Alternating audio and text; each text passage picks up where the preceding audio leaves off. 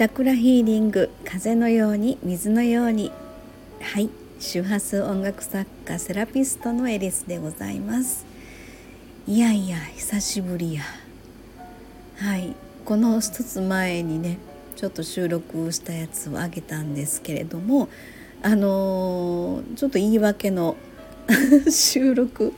その1はい、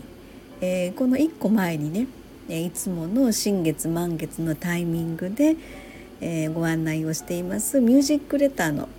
えー、音声配信を上げたんですけれどもそれも、えー、2月の20日の魚座新月のやつを今日あげました。2日も遅れてるやないかいっていう感じなんですけどね。えー、で音声配信実はこれはですねあの魚座満あ魚座新月になる前に収録声だけね収録を先に撮ってたんですよね。だからあのあとちょっと編集やらなんやらっていうので間に合わなくて、えー、それで音声の最後にはあのゆったりとした魚座新月タイムをお過ごしくださいと言ってるんですが2日も過ぎとりやないかいというところの言い訳その1はい、えー、引っ越しがですねもうやっと、まあ、やっとというかまだまだ片付いてないんですけど17日に引っ越しが終わりまして。とりあえずねあの向こうの家はまだ全然片付いてなくて、えー、そしてこっちのあの引っ越してきた方の家ももう私今荷物の中に埋もれてる感じでこれ写真撮ったらえらいことだろうなと思うんだけどあの引っ越しの境の周りパンダちゃんの箱がいっぱい並んでます。あとですねずっと洗濯ができなかった今日洗濯したその洗濯が山盛りに周りにいっぱい干してますっていう感じでもう頭とっちらかった状態でもうこの数日ずっととっちらかってるんですけどもでも私の頭のとっちらかりはもう全く無視してですねあの仕事の日程はどんどん進んでいくわけですよね。えー、それで余計に頭とっちらかってるんですけれどもまあそんなことを言ってても仕方がないのでと言いつつ あのミュージックレターの配信がもう大変遅れてしまったことの言い訳をしております。はいすいません、えー、そんなんでですね先ほど実はあのえっ、ー、とですねコミュニティえっとなんだっけあのアートクリエイトっていうね、え、所属をしておるんですけれどもそこのコミュニティサロンをやっておりまして月に1回、えー、月1ズーム部屋というのをやるんですが今日がその日だったんですね。10あじゃ2月22日ですね。9時から10時の約1時間。えー、今日はですねあのまあいろんな業種の方がそれぞれやっぱり入ってこられるんですけども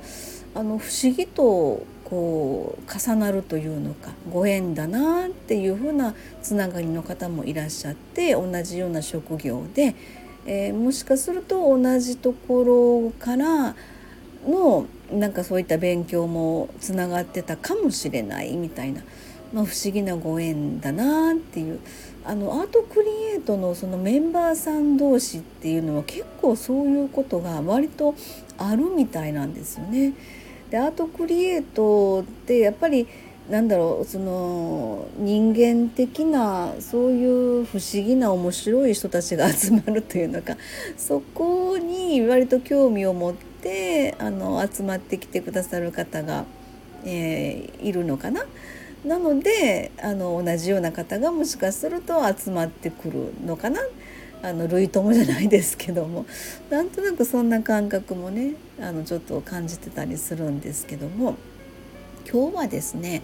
うんとまああの保育の現場のあの保育士の先生がいらっしゃったりとかあとは本当地域でねあの神社さんのあの地域の子どもたちが集まる場所があったりとかあとはもう子育てのもうベテランママさんがいろいろ子どもさんの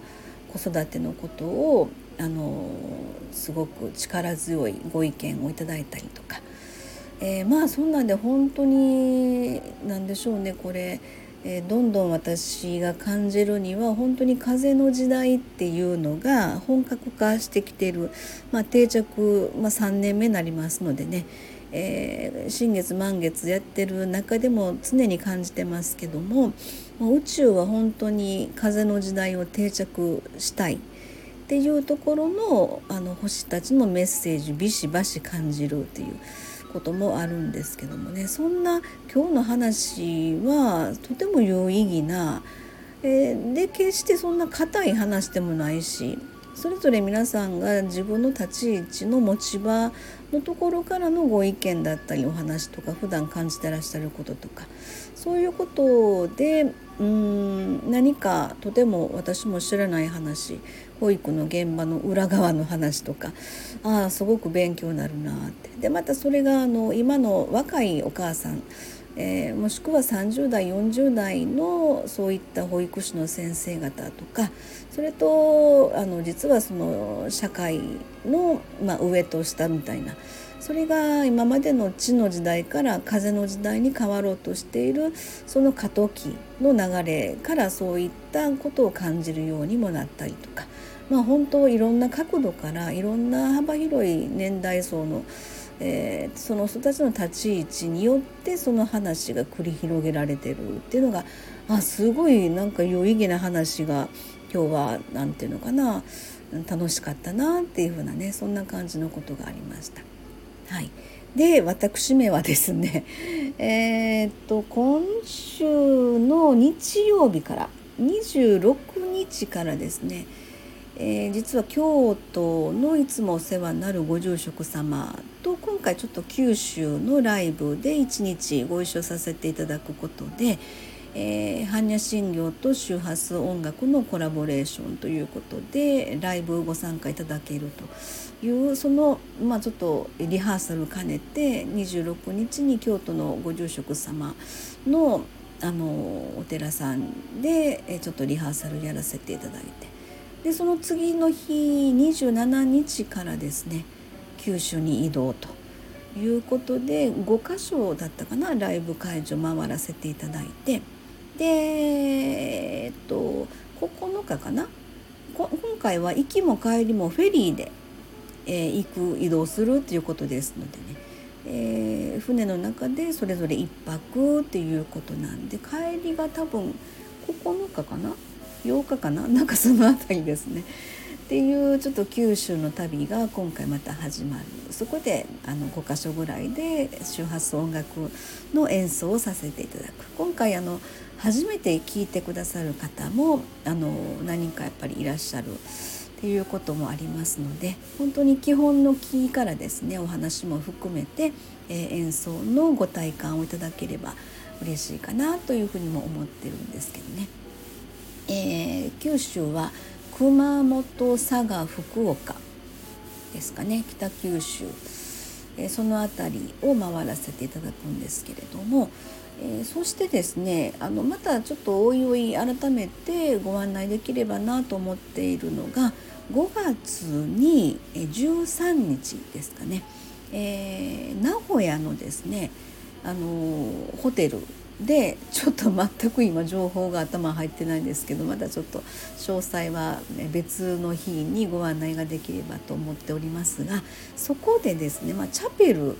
あの結婚式場とかもできるそういったチャペルでそこでもちょっと周波数音楽の演奏をさせていただくということが決まりまして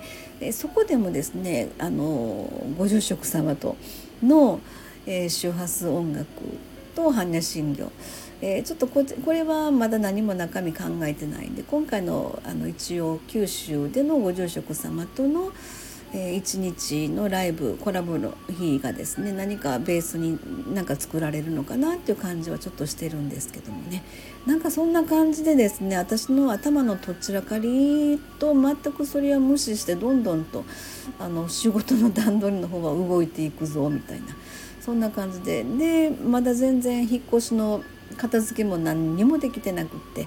えー、もうちょっと頭はパニクったような状態なんですけどもなんとかこれ回していかんとあかんなみたいな感じのことは思ってるんですけどもね最終的には本当になんとかなるかっていうふうに思ってやっていかんともう本当にもうずっととっちらかったような状態になってしまってとっちらかるとですね何やってるかわけわからんなるんですよね。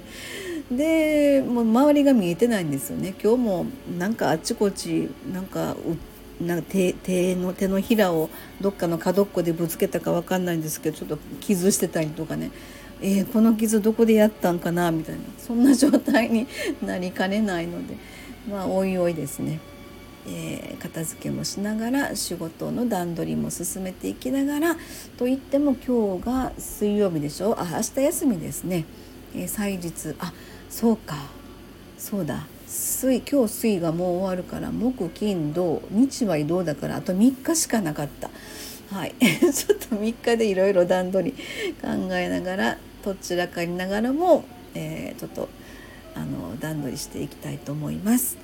はい、えー、ちょっと今日は言い訳もしながら、えー、近況引っ越しが完了しました。でもまだまだ片付きませんというふうなそんなお話させていただきました、えー、ちょっと久しぶりだったんですけどもね。